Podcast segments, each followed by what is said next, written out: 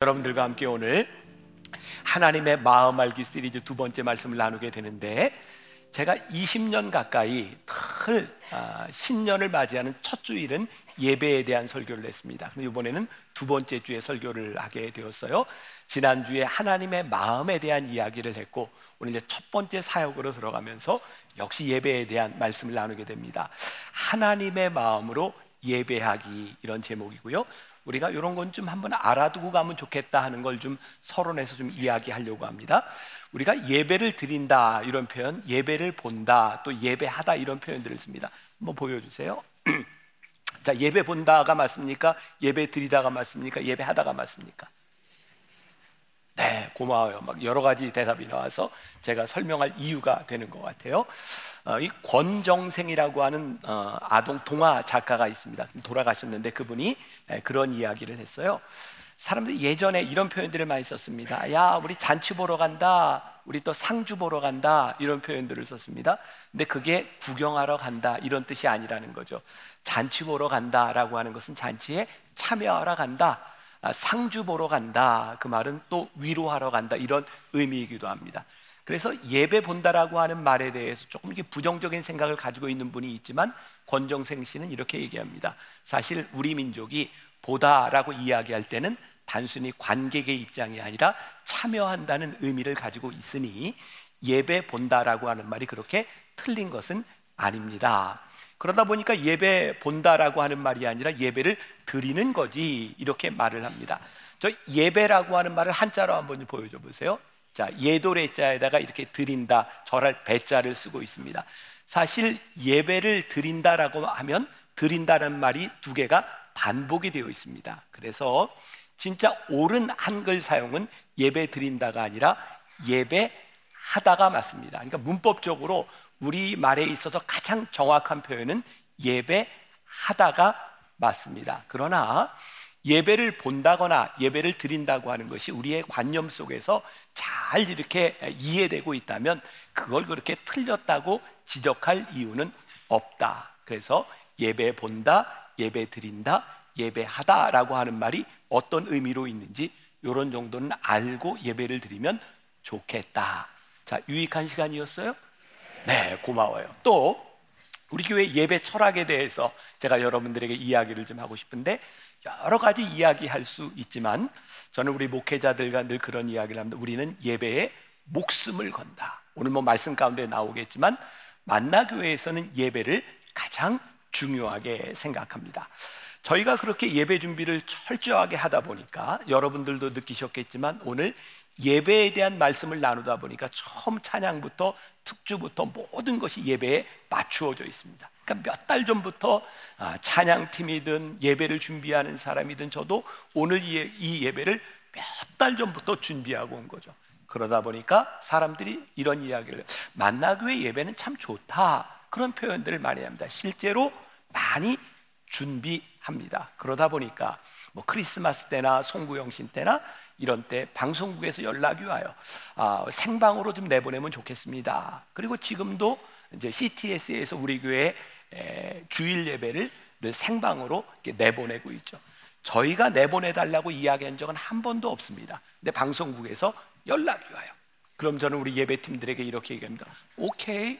우리가 준비하고 어, 함께 드리는 예배를 누군가 함께 드린다고 하는 것 잘못될 것 없습니다. 그러나 방송국에서 방송을 한다는 이유로 우리 예배 순서나 시간이나 그런 것들이 제약이 되거나 침해를 받는다면 우리는 절대로 방송에 내보내지 않습니다. 우리 예배의 목적은 방송에 나가는 것이 아니라 예배를 하나님께 드리고 예배하는 것이 중요한 목적이기 때문입니다. 예배는 어떤 것에 의해서도 침해받을 수 없는 것. 그게 우리가 가지고 있는 중요한 목회 철학에 대한 부분입니다. 자, 오늘은 우리들이 예배를 드리는 데 있어서 하나님의 마음으로 예배하는 것이 어떤 것인지를 우리들이 한번 생각해 보려고 해요. 여러분들 만나교회 슬로건이 뭔지 아세요? 교회가 이 땅의 소망입니다. 우리는 교회가 이 땅이 소망이 되어야 된다는 생각을 가지고 있어요. 왜? 하나님께서 이 땅 위에 교회를 세워주셨을 때 하나님께서 이 땅에 소망이 되는 일을 교회를 통하여 이루시기를 원하시기 때문에 교회는 이 땅에 소망이 되어야 된다. 그래서 교회가 이 땅에 소망이 되기 위해서 우리는 mission statement를 가지고 있어요. 자, 외워볼까요? 시험 들까요? 네, 보여드릴게요. 우리 같이 한번 봅시다. 자, 하나님의 임재를 경험한 예배자들이 예수님의 말씀으로 훈련된 제자가 되어 성령의 능력으로 지역과 세상을 섬긴다. 제가 만나교회 목회를 시작하면서 우리 교회가 이런 교회가 되었으면 좋겠다. 자, 우리 교회 mission statement가 아주 신학적으로 잘 정리가 되어 있는 mission statement예요. 하나님, 예수님, 성령님. 자, 하나님. 하나님의 임재를 경험한 예배자들이 예수님의 말씀으로 훈련된 제자가 되어 성령의 능력으로 지역과 세상을 섬긴다. 그래서 우리 교회는 예배와 훈련과 섬김이라는 세 가지 축을 가지고 있어요. 성부, 성자, 성령, 예배, 훈련, 섬김. 자, 이 mission statement의 제일 중요한 부분이 무엇인가? 바로 예배라고 하는 거죠. 교회는 왜 예배하는가? 교회에서는 여러 가지 일들이 이루어지고 있어요. 그런데 교회에서 어떤 일을 할 수 있지만 예배하지 않고 하는 그 일들을 우리들이 하나님의 일이라고 이야기하지 않습니다. 만일 우리들이 예배하지 않는 사람들이라면 세상에 선한 일을 하는 것과 우리들이 선한 일을 하는 것의 차이가 뭐가 있겠습니까? 세상도 교회도 힘을 가지기를 원합니다. 왜? 힘을 가지면 많은 일을 할 수 있다고 생각하기 때문이죠.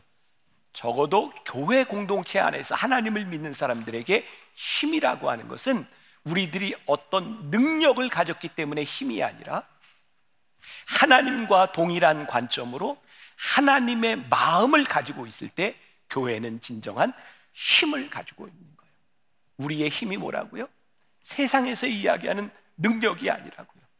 하나님을 믿는 사람들에게 가장 명확한 힘은 우리들에게 하나님의 마음이 있을 때 하나님의 관점이 보일 때 그것을 우리는 힘이라고 이야기할 수 있는 거예요. 자, 오늘 아, 로마서 12장 1절과 2절만큼 이 예배에 대해서 명확하게 보여주는 구절이 없다고 생각해요. 자, 오늘 이 말씀 먼저 한번 다시 로마서 12장 1절 말씀을 보겠습니다. 그러므로 형제들아 내가 하나님의 모든 자비하심으로 너희를 권하노니 너희 몸을 하나님이 기뻐하시는 거룩한 산 제물로 드리라 이는 너희가 드릴 영적 예배니라. 여기서 우리들이 생각해 봐야 될 것 나를 드린다는 거예요. 몇 년 전입니다. 제가 믿음으로 살아라 라고 하는 제목으로 설교를 한 적이 있어요. 그때 제가 그런 고백을 했습니다. 저는 목회자로 살아가면서 제 안에 컴플렉스가 있다. 그게 뭐였냐면 선교사님들이나 우리 평신도들이나 아, 나를 하나님께 드립니다. 라는 말을 이렇게 들을 때면 제가 이렇게 위축이 되는 거예요. 아, 나는 그런 고백을 잘 못 해봤어요. 나를 하나님께 드린다. 야, 어떻게 저런 고백을 할 수 있을까? 그리고 삶을 바쳐서 선교지에 나가서 그런 삶을 드리는 분들을 보면 아, 나는 참 부끄럽다. 이런 생각을 할 때가 많이 있었어요. 제가 아, 믿음으로 살아라 라고 하는 말씀을 준비하면서 나를 드린다 이 부분에서 제가 딱 걸려 있을 때 하나님께서 제 마음에 그런 아, 생각을 주신 적이 있어요. 야 입장을 한번 바꿔놓고 생각해 보자. 나를 드린다 라고 하는 말이 그렇게 위대해 보이냐? 하나님의 입장에서 나를 드린다고 하는 말은 그렇게 위대한 말이 아니다. 자, 나를 드려요. 하나님이 나를 쓰시려면 그 괜찮을 것 같아요? 여러분들 한번 하나님께 나를 드린다고 생각해 보세요. 아이고 저걸 쓰려면 저거 저거 성질도 고쳐야지. 저거 좀 건강하게 만들어야지. 손댈 게 한두 군데가 아니야. 나를 드린다는 게 나는 참 굉장한 기도라고 생각하는데 하나님 입장에서 보면 그게 그렇게 굉장한 기도가 아닌 거예요. 근데 하나님께서 나를 드린다고 하는 그 드림을 기뻐하시는 이유는 뭐냐면 하나님이 우리를 사랑하시기 때문이지 우리가 어떤 자격을 가지고 하나님 앞에 나를 드릴 수 있는 게 아니라는 거예요. 그때 제가 말씀을 준비하다가 찬양이 하나 떠올랐고 그 찬양을 부르면서 제가 펑펑 울었던 적이 있어요. 보소서 주님 나의 마음은 선한 것 하나 없습니다. 그러나 내 모든 것 주께 드립니다. 사랑으로 안으시고 날 새롭게 하소서. 주님 마음 내게 주소서. 내 아버지 주님 마음 내게 주소서. 나를 향하신 주님의 뜻이 이루어지도록 주님 마음 내게 주소서.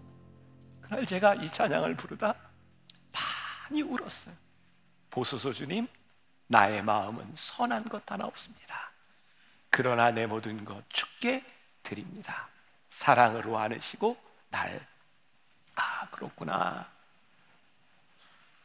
내가 주님 앞에 자격으로 나아가는 것이 아니구나. 오늘 로마서 12장 1절에 보니까 너희 몸을 하나님께 드리라 라고 되어 있는데 NIV 영어 성경에 보니까 your body예요. 거룩한 어떤 상태를 이야기하는 것이 아니라 완전한 상태를 이야기하는 것이 아니라 너의 몸을 드리라는 거예요. 하나님께서 우리의 몸을 기뻐 받으시는 이유는 in view of God's mercy라고 되어 있어요. 하나님의 자비하심 가운데서 우리의 몸을 받아주시는 것이요.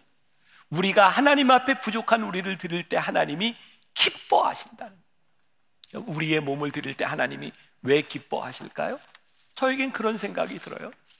우리의 몸을 하나님께 드릴 때, 내 삶을 하나님께 양도하고 나를 하나님께 내어 드릴 때, 그때 비로소 하나님의 나라가 이루어지는 거예요. 자, 여러분들에게 제가 그런 도전을 하고 싶어요. 여러분들이 하나님을 예배하는 사람이라고 우리가 그런 고백을 하고 오늘 우리가 예배를 드리고 있는데 나를 하나님께 드린 여러분들의 삶 가운데서 하나님의 나라가 이루어지고 있나요? 만일 우리들이 예배하는 자로 살아가는데 우리들이 살아가는 삶의 한가운데 하나님의 나라가 이루어지지 않고 있다면 우리는 하나님 앞에 나를 내어 드린 것이 아니라는 증거일 것 같아요. 자, 오늘 말씀을 전하면서 제가 어제도 그런 이야기를 냈고 오늘 10시 예배 도 그런 얘기를 했어요. 하나님, 오늘 말씀을 듣는 우리 성도들의 마음이 불편해지기를 원합니다. 이 말씀이 너무 불편해서 내가 잘못 살았던, 내가 잘못 알았던 것을 하나님 앞에 회개할 수 있는 시간이 되었으면 좋겠습니다. 우리는 왜 예배합니까? 예배하지 않는 그 어떤 것도 어떤 선행과 훈련도 그것은 하나님과 관계없기 때문이에요. 예배하는 자가 될 때 우리는 하나님과의 관계 속에서 살아가고 있는 거예요. 예배를 통해 혹시 우리들은 나의 만족이나 나의 감정이 충족되는 걸 그것을 혹시 예배의 성공이라고 착각하고 있지 않는가? 예배의 핵심은 하나님이 기뻐하시는 산 제물로 드리라는 거예요. 그래서 오늘 이 예배자로서 우리들이 물어야 될 중요한 질문이 있는 거예요. 오늘 여러분들이 예배를 드리는데 이거 하나님이 우리의 예배를 기뻐하시는가? 자, 우리들이 착각하는 게 있어요. 예배의 가치를 우리가 예배의 성공을 내가 어떤 은혜를 받고 내가 어떤 기쁨을 가지고 내 감정에 어떤 일이 일어났나로 판단하게 되는 거죠. 여러분들 예배를 드리고 나가면서 가끔 그런 얘기 하잖아요. 아, 나 오늘 은혜 받았어. 가끔 안 하세요? 아, 나 은혜 받았어. 그래, 내가 은혜 받았어. 그때 그 은혜라고 하는 것은 무엇인가요? 여러분들의 감정의 만족인가요? 하나님은 기, 하나님이 기뻐하시기 때문에 내가 그것을 은혜라고 생각한가요? 우리는 쉽게 아 예배 좋았어 은혜 받았어라고 이야기하지만 그것이 하나님이 기뻐하시는지를 묻지 않는다면 그것은 우리의 감정의 문제일 수 있는 거예요. 자, 여러분들에게 이런 질문을 드려볼게요. 혹시 여러분들 예배를 드리면서 억지로 예배를 드리거나 예배 드리기 싫을 때가 있었습니까? 없었습니까? 자, 다, 른 질문을 한번 드려볼게요. 저는 예배를 인도하고 설교를 하는데 저 제가 설교를 하기 싫거나 예배 드리기 싫을 때가 있었을까요? 없었을까요? 아니 내 얘기는 쉽게 대답하고 그 참 어, 굉장히 그래요. 네. 그래요. 저도 이렇게 매주 서서 설교를 하지만 늘 제 마음이 늘 충만한 상태에서 그렇게 설교하는 게 아니에요. 여러분들도 마찬가지겠죠. 제가 10여 년 전에 이 예배에 대한 설교를 하면서 이런 이야기를 했었는데 혹시 기억나는 분이 있는지 모르겠어요. 어느 40대 아들과 60대 어머니가 대화를 합니다. 아들이 이렇게 합니다. 어머니, 나 예배 드리기 싫은 세 가지 이유가 있어요. 첫 번째, 저 주일날 낮, 늦잠 좀 자고 싶어요. 두 번째, 장로님의 기도가 너무 길어요. 세 번째, 성가대의 불협화음이 싫어요. 아니에요, 여기. 네. 이 말을 듣고 있던 어머니가 이렇게 합니다. 그럼에도 불구하고 내가 예배를 드려야 되는 세 가지 이유가 있다. 첫 번째, 예배는 선택이 아니라 의무란다. 두 번째, 예배는 사람과의 관계가 아니라 하나님과의 관계니라. 세 번째, 아주 결정적인 이유인데 또 담임 목사가 결석하면 안 되는 거 아니니? 라고 이야기를 했어요.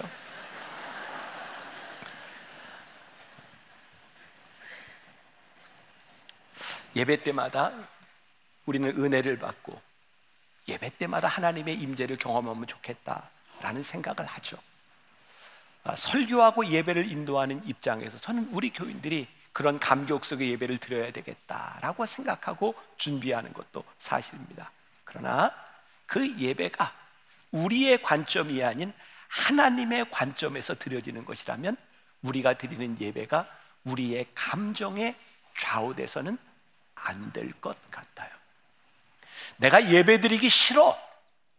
오늘 내 기분이 그렇게 허락하지 않아. 그것이 여러분들의 삶을 좌우하고 있다면 우리는 진정한 예배를 드리고 있지 않은 거죠. 자, 여기 우리 남자들에게 한번 물어봅시다. 여러분들은 가끔이지만 집에 들어가고 싶지 않을 때가 있어요, 없어요? 자, 여자분들에게 물어볼게요. 여러분, 여러분들은 가끔 이렇게 집안에서 이렇게 살아가다 집을 나가고 싶을 때가 있어요, 없어요? 거참 모든 예배가 여자들이 담대해요. 남자들은 감히 이야기를 못 하는데 여자들이 훨씬 더 담대해요. 당연히 그런 느낌이 들 때가 있어요. 근데 만일 그 기분에 따라 집을 나가고 집에 들어오지 않는다면 그것은 가정이라고 이야기할 수 없는 거예요. 저도 그랬고 여러분들 학창 시절에 아 나 오늘은 학교 가기 싫어 라는 생각이 들 때도 있어요. 그럼에도 불구하고 학교를 갑니다. 왜? 학생이니까. 여러분들이 예배를 드려야 되는 이유, 여러분들이 하나님의 자녀이기 때문입니다. 늘 우리들이 기쁨으로 예배를 드리는 것이 아니라 우리들이 이 예배를 통하여 내가 하나님의 자녀고 내가 하나님의 나라에 속한 것임을 증명하는 것이기 때문에 우리들이 예배를 드리는 겁니다. 기억하십시오. 예배는 우리의 감정에 의해 좌우되는 것이 아니다. 자, 로마서 12장 또 1절에 나오는 예배에 굉장히 중요한 것이 있는데 거룩한 산 제물로 드리라는 거예요. 그래서 산 제물로 드리라고 하는 이 말 가운데서 이 예배가 우리의 사명과 밀접하게 연관되어 있구나라는 것을 깨닫게 됩니다. 예배는 형식이 아니라 우리들의 삶을 드리는 것이요. 삶을 드린다고 하는 것은 우리들이 사명자로 살아간다는 의미이기 때문에 그래요. 구약 시대에 아, 그들은 예배를 제물로 대신했어요. 하나님 앞에 속죄제를 드리든 화목제를 드리든 그들은 예물을 드릴 때 예물을 드리는 사람들이 제사장과 함께 제단에 가서 채물을 동물을 잡았어요. 칼로 각을 뜰 때 피가 튀고 그 내장들을 긁어낼 때 역한 냄새를 맡으면서 그들이 각을 뜨고 하나님 앞에 제물을 드렸어요. 그리고 그 동물이 죽어가는 모습을 바라보면서 자기를 대신하여 죽는 그 죽음을 바라보면서 내가 몸을 하나님께 드리는 피해 제사를 드렸어요. 오늘 우리들이 예배를 드리면서 종종 아니 우리들의 삶을 살아가면서 우리는 하나님께 이렇게 마음을 드린다는 표현을 자주 씁니다. 굉장히 참 멋진 표현인 것 같은데 마음으로 드리는 건 별로 어렵지 않은 것 같아요. 아, 제가 선교 마음으로 선교해요. 마음으로 애국도 해요. 마음으로 무언가를 내요. 근데 진짜 우리들에게 필요한 것은 너의 몸을 들여보라는 거예요. 우리의 마음이 아닌 너의 몸을 드리는 것, 우리의 헌신의 행위들, 구체적인 모습이 무엇이냐는 거예요. 여러분들 중에 많은 분들이 쉽게 예배하려고 하는 경향들이 있는 것 같아요. 그런데 누군가의 헌신과 누군가의 몸을 들임을 통하여 이 예배가 이루어지고 있는 거예요. 우리들은 오늘 예배를 드리러 오면서 여러분들이 무언가를 선택하고 여기 오셨을 거예요. 시간을 선택했을 수도 있고, 아니 이 땅 위에 많은 교회들이 있는데 오늘 만나 교회를 선택하고 오늘 예배를 드리는 사람도 있을 거예요. 그런데 이 선택이라는 말이 혹시 늘 우리들의 삶에 나의 편의 때문에 선택하는 것은 아닌가? 하나님의 거룩하심 앞에서 우리들이 예배자로서 선택하는 것이 우리들의 헌신에 대한 문제가 아니라 늘 나의 편의에 의하여 예배를 선택하고 있다면 그것은 올바른 예배가 아닐 수 있다. 이게 저에게도 여러분들에게도 큰 도전이 돼야 될 것 같아요. 언제부터인가 예배 드리는 우리의 모습들이 우리의 행위들이 다 나의 편의적인 선택이 되었다면 이거 우리들 하나님 앞에서 잘못 예배 드리고 있는 것 같다. 제가 조금 전에 이야기했어요. 오늘 말씀이 저와 여러분들의 마음을 불편하게 했으면 좋겠다. 우리가 은혜를 받는다고 하는 것은 말씀이 우리들 가운데 부딪힐 때 은혜를 경험하는 것이지 내 마음에 듣는 말씀을 내가 기분 좋게 듣고 가는 것이 은혜가 아니다.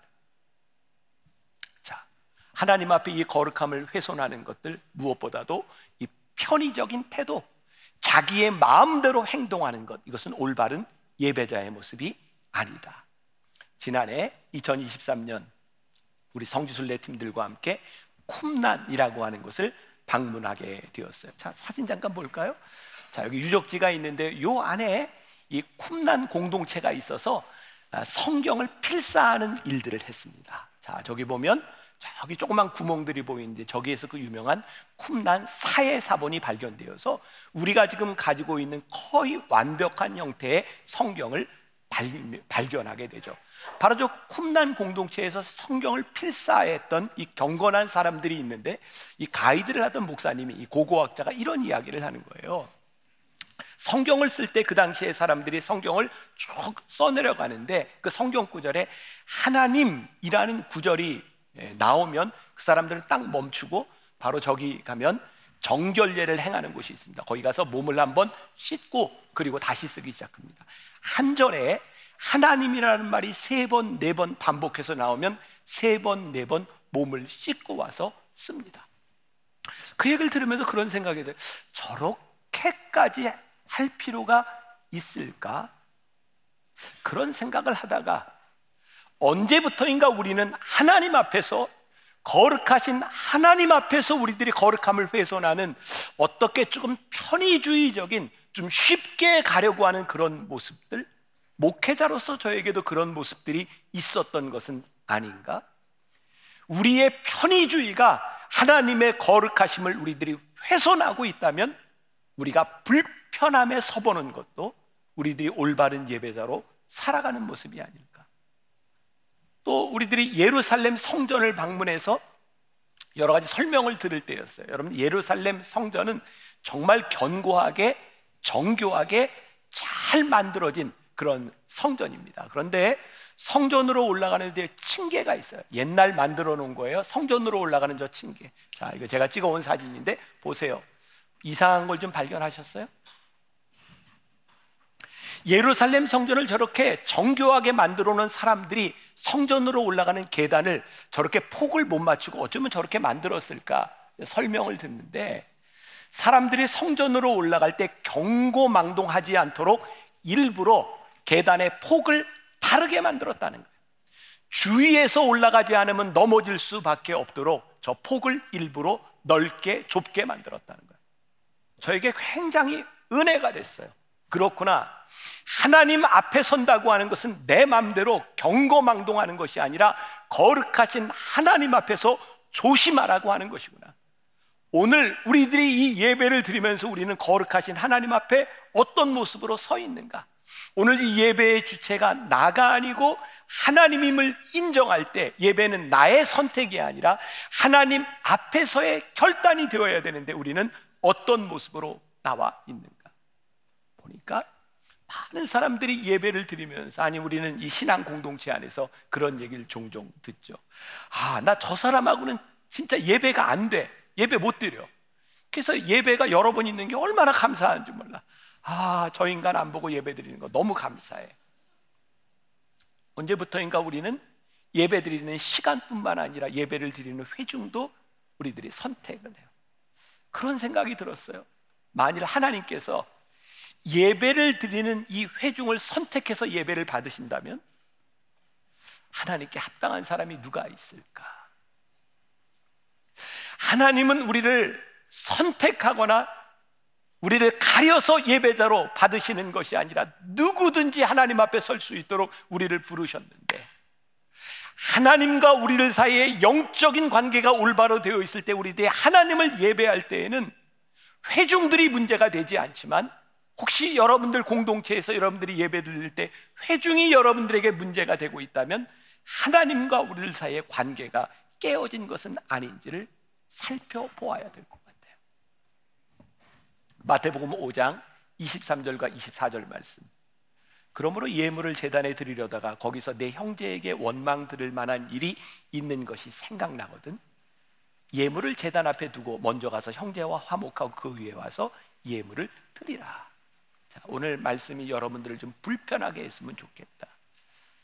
예수님 당시에 누군가 하나님께 제물을 드리려고 예배를 드리려고 예물을 가지고 가다가 생각나는 게 있는데 뭐냐. 내가 원망 들을 만한 일이 있어. 아 내가 예배자로서 이렇게 이렇게 서는 것은 아, 내가 합당한 일이 아니야 라는 생각이 들거든. 그 예물을 놓고 가서 형제와 화목하고 와서 이 예물을 드리라 예배는 그렇게 쉽게 드릴 수 있는 것이 아니라 너희들이 예배자로 준비되지 않는다면 그거 예배가 아니라고 말씀하고 있는 거예요. 오늘 우리는 얼마나 많은 부분에서 하나님 앞에 예배자로 준비가 되어 여기에 서 있는가. 지난 지난해가 됐네요. 더 글로리라고 하는 그 드라마가 우리의 마음을 너무 불편하게 했던 것. 저는 그 드라마가 기독교의 본질을 정말 잘 설명해 주고 있다고 생각하거든요. 왜? 우리의 마음을 불편하게 했던 것이 뭐냐면 그 성가대석에서 찬양을 하고 기도를 하고 설교를 하는 사람들이 설교할 자격과 찬양할 자격과 기도할 자격을 갖추지 않고 세상의 부패와 그리고 돈, 마약, 그 찌든 사람들이 그 세상 일을 그대로 하면서 예배 드리는 모습을 바라보며 불편한 세상 사람들이 조롱하는 거예요. 맞아요. 그렇게 예배자로 서는 것은 옳지 않다는. 그래서 예배자로 서는 것이 쉬운 일이 아니에요. 우리의 편의대로 서서는 그렇게 살아갈 수 없는. 제가 우리 젊은 부부들이나 이렇게 만나면 많이 질문하는 것 중에 하나가 저도 이제 36년을 넘게 살다 보니까 아, 목사님, 사모님은 얼마나 싸우세요? 이런 질문들을 해요. 그리고 아, 우리 별로 잘 안 싸우는데 그러면 굉장히 실망해요. 진짜냐고 묻기도 하고. 근데 제가 언젠가 그런 얘기 했던 것 같아요. 제 아내하고 저하고 같이 신학교에서 공부를 했어요. 저희가 참 안 싸우는 이유 가운데 하나가 제 아내는 금요일, 토요일부터 제 감정을 상하게 하는 말을 안 합니다. 왜냐하면 제가 주일날 설교해야 되니까.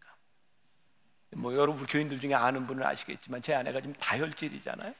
막 이렇게 다혈질인데 다혈질의 특징은 막 이렇게 화가 나더라도 하루 이틀만 지나면 잊어버려요. 근데 제 아내가 그 다혈질인데 주말에는 참아요. 그래서 제 삶에 지혜가 생긴 거예요. 아내가 화나는 일이 있을 땐 주말에 얘기를 해요. 그리고 하루 이틀 지나면 별로 문제가 없어요. 아, 우리 가정에 참 작은 일일 수 있지만 예배자로 서기 위해서 설교자로 서기 위해서 우리가 감정대로 살지 않는 거예요. 오늘 여러분들이 이 예배에 나오기 위해서 예배자로 서기 위해서 여러분들의 감정이 아니라 준비된 자로 우리들이 나온다면 이 예배가 다르지 않을까요? 우리의 편의대로 예배를 드리는 것이 아니라 하나님 앞에 어떤 모습으로 서는가? 오늘 말씀의 결론이 될 것 같아요. 하나님이 기뻐하시는 아, 하나님이 기뻐하시는 제물을 드린다고 하는 그 예배는 어떤 것일까? 그것은 저는 구별이라고 생각해요. 여러 번의 예배가 있어요. 어떤 장소에서도 괜찮아요. 우리가 지난 코로나를 지나는 동안 그런 얘기 많이 했잖아. 교회에서 예배를 드릴 수 없을 때 교인들에게 이렇게 여러분 하나님은 여기에만 계신 것이 아니고 여러분들이 있는 곳에도 계십니다. 여러분 유튜브를 통해서 여러분들 그 자리에서 예배 드리세요. 딱 코로나가 끝나고 나니까 많은 교회들에서 유튜브 닫습니다. 여러분들 예배를 성전에서 드려야죠. 어떻게? 아니요. 하나님은 어디에나 계십니다. 그러나 어디에다 계신 하나님께서 모든 예배를 동일하게 받으시는 것은 아닙니다. 여러분들이 어느 시간을 선택하든 어느 장소를 선택하든 그곳에 하나님이 계시는 것이 맞습니다. 그러나 여러분들의 삶에 어떤 구별이 있는가는 다른 차원의 문제인 것이죠. 자, 한번 생각해 보세요. 예배는 어떤 것일까요? 하나님이 계신 곳에 우리들이 그곳에 가서 머무르는 것이 예배일까요? 우리들이 있는 곳으로 하나님 오셔야 된다고 생각하는 것이 예배일까요? 저는 진정한 예배는 하나님이 계신 곳에 우리들이 거하는 것이 예배라고 생각합니다. 우리가 편안한 곳에 하나님 오시옵소서가 아니라 하나님이 계신 곳에 우리들이 움직일 수 있는 것이 예배일 텐데 우리는 구별된 예배를 드리고 있는가?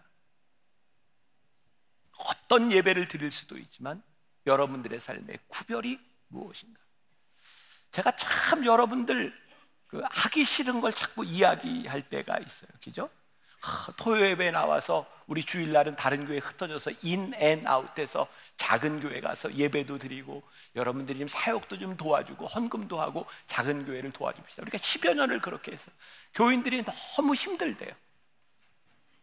그리고 사실 저희 교회 예배가 흔히 말해서 그냥 좋다 이렇게 이야기를 합니다. 저는 그거 맞다고 생각해요. 왜? 우린 예배에 목숨 거니까. 이 예배를 준비하기 위해서 얼마나 많은 노력을 하는지 몰라요. 그래서 우리 교회에서 이렇게 예배를 드리고 새가족들이 와서 등록을 하고 이제 막 만나교회 예배 좋다고 예배를 좀 여기서 드리려고 했는데 와, 와봤더니 토요 예배 나오고 뭐 주일날 흩어지라 그러고 이내은 어떤 새가족이 저한테 그런 얘기하더 목사님 기껏 결정하고 왔는데 뭘 나가라 그러세요 어? 화가 나는 거예요 그 얘기를 들으면서 그래 그럴 수 있겠다 그런데 하나님이 무엇을 기뻐하실까? 아직 믿음과 신앙이 여린 사람들이 자기의 편의대로 예배를 드릴 수 있겠지만 아니 우리는 그들을 위해서 편의를 제공해야 되는 거예요. 아직 예배도 드리지 못하는 사람들이 어떻게 예배를 드릴 수 있도록 할까? 그런데 우리들이 하나님 앞에 믿음이 있고 내가 헌신할 수 있는 사람들이라면 하나님 앞에 기꺼이 우리의 불편을 감수하고 예배드릴 수 있는 마음들이 우리들에게 있을 때, 아, 그거 하나님이 기뻐하신다면 우리들이 예배드리는 것이 다르지 않을까. 여러분들이 어떤 돈을 하나님께 헌금해도 관계없어요. 그런데 똑같은 돈이지만 여러분들의 삶에서 구별된 돈인지 아니면 그냥 있는 돈 중에 일부인지는 여러분들이 너무나 잘 아는. 하나님 앞에 우리들이 구별된 그런 예배, 구별된 삶을 드리는가. 말씀을 마무리하면서 글을 하나, 아, 제가 쓴 글이에요. 우리 이어령 장관이 어, 세상을 떠나고 난 후에 책이 하나 나왔습니다. 당신은 크리스천입니까? 제가 그 책을 보다가 이렇게 좀 정리해 놓은 글이 있습니다. 얼마 전 이어령 장관이 세상을 떠난 후 나온 당신은 크리스천입니까? 라는 책을 읽으면서 깊이 생각했던 부분이 있습니다. 먼저 세상을 떠난 이민아 목사의 예배에 대한 이야기였습니다. 딸을 따라 예배에 나가고 딸이 그렇게 좋아하니 세례도 받고 그렇게 기독교의 문지방을 밟았던 이어령 전 장관이 참 힘들었던 것이 있었답니다. 굳이 예배를 드리면서 할렐루야 아멘이라고 말하며 박수를 치며 찬양을 하는 그런 모습은 참 받아들이기 힘들었다고 말이죠. 그런데 그 딸과 함께 예배를 드리며 그렇게 열정적으로 예배하는 딸을 이해할 수 없다고 생각했는데 매 시간 그런 기쁨과 감사와 감격으로 드려지는 예배가 아니라면 어떻게 예배일 수 있느냐고 생각하게 됩니다. 세례를 받고 난 후 이어령 장관은 많은 사람들에게 비난을 받았다고 합니다. 그렇게 기독교를 비판하며 살더니 죽을 때가 돼서 천국에 가려고 하느냐고 말이죠. 이어령 씨는 하고 싶은 말이 참 많이 있는데 참고 살았다고 합니다. 본질을 벗어난 교회와 목회자들을 바라보며 얼마든지 비판할 수 있었지만 그 모습들이 본질이 아니었기 때문에 예배 시간에 빠지지 않고 나갔다고 합니다. 어떤 선생님이 일탈을 냈다고 자녀를 학교에 보내지 않을 부모가 어디 있으며 의사가 실수했다고 병원을 찾지 않을 환자가 어디 있겠습니까? 이어령 씨는 처음 예수를 믿을 때 자신의 비참함과 간절함이 동기가 되었다고 합니다. 제, 제발 시력을 잃어가는 딸이 볼 수 있게 해달라고 기도를 냈고 그 기도만 이루어진다면 기독교인이 되겠다고 말이죠. 그런데 전혀 가능성이 없으리라고 생각했던 딸의 눈이 완전히 고침을 받았을 때 당황을 했답니다. 내가 빠져나갈 수 없게 되었구나. 하나님을 믿게 된 동기는 자신의 무기력과 비참함 때문이었는데 신앙의 세계로 들어가니 예수님의 외로움과 고독감이 보이더라는 겁니다. 아무리 말씀을 전해도 알아듣지 못하고 인간이 떡으로만 사는 것이 아니라고 가르쳐도 오병이어의 기적만 붙드는 사람들, 우리를 위해 십자가를 지시는 주님을 사랑을 외면하는 우리들 때문에 우리 주님이 얼마나 외로우실까? 그래서 예배를 드리며 주님과 가까워질수록 주님을 위해 내가 무엇을 할까를 고민하게 되었답니다. 그리고 그것이 신앙의 세계로 들어가는 문지방이 되었다고 말입니다. 아, 이 말이 굉장히 은혜가 되었어요. 예배로 신앙의 세계로 들어가면서 그의 눈에 들어왔던 것이 주님의 외로움이었고 주님의 외로움이 보이니 내가 주님을 위해서 무엇을 할 수 있을까 고민하며 신앙의 문지방에 들어서게 돼요. 예배는 하나님을 생각하고 주님을 생각하고 아, 이게 어떻게 들릴지 모르지만 아, 주님의 외로움이 보였다. 아, 이게 그렇게 은혜가 되더라고요. 내가 주님을 위해서 무엇을 할 수 있을까? 아, 그게 예배구나. 여러분들이 어떤 예배를 드릴 수 있어요. 어떤 시간에 예배를 드릴 수 있고 무엇이든지 할 수 있어요. 그러나 예배를 드리는 여러분들의 삶의 그 선택, 나의 편의가 아니라 하나님이 기뻐하시는 선택으로 여러분들의 삶과 여러분들의 예배가 구별될 때 우리는 그때 예배자로 살아가는 거예요. 2022년 여러분들에게 도전합니다. 진정한 예배자로 살아가기 위하여 여러분들의 삶의 선택, 거룩한 선택이 있기를 간절히 소원합니다. 그때 여러분들이 예배자로 서게 될 줄 믿습니다. 우리 같이 찬양했으면 좋겠습니다. 주를 위한 이곳에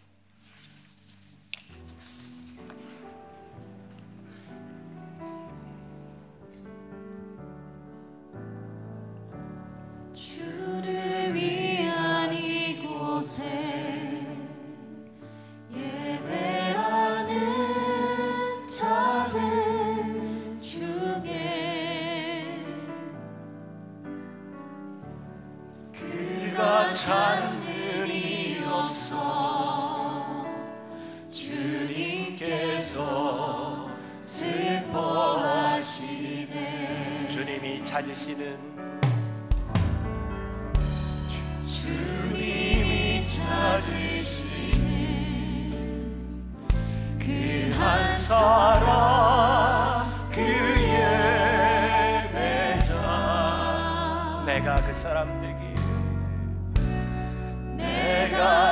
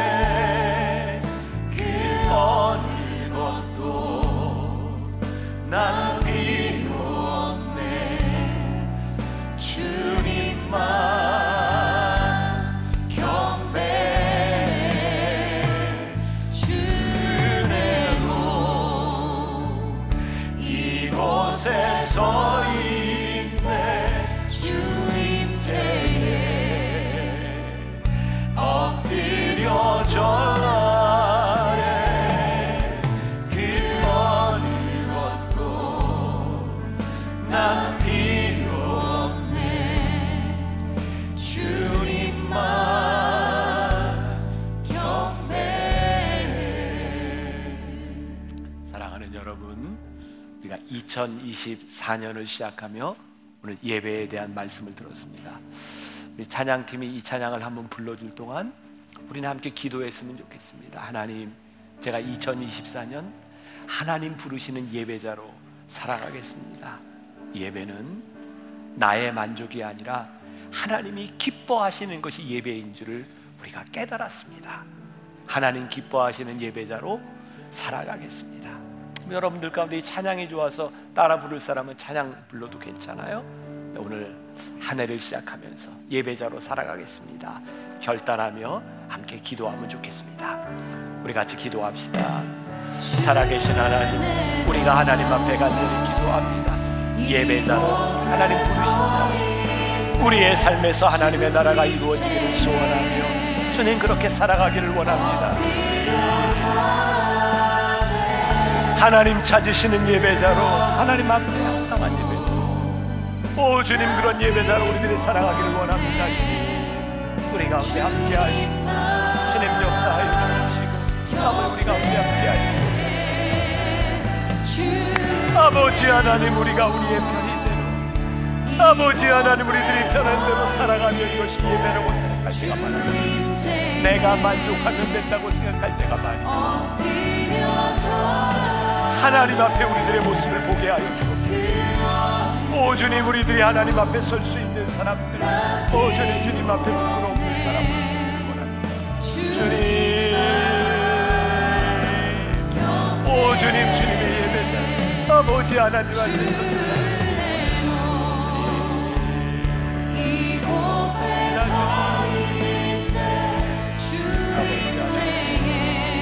아버지 하나님 하나님의 말씀 앞에 있는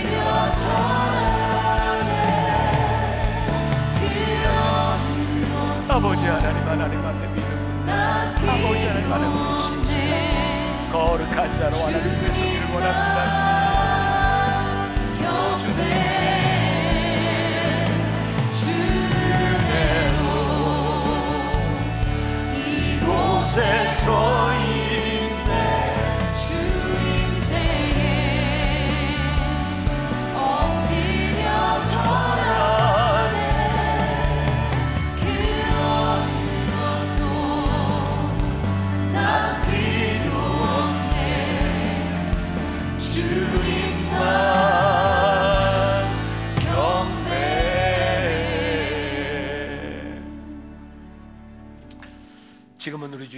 그리스도의 은혜와 하나님 아버지의 무한하신 사랑과 성령의 인도하심이 내 편의대로가 아니라 주님이 기뻐하시는 예배자로 살아가겠습니다.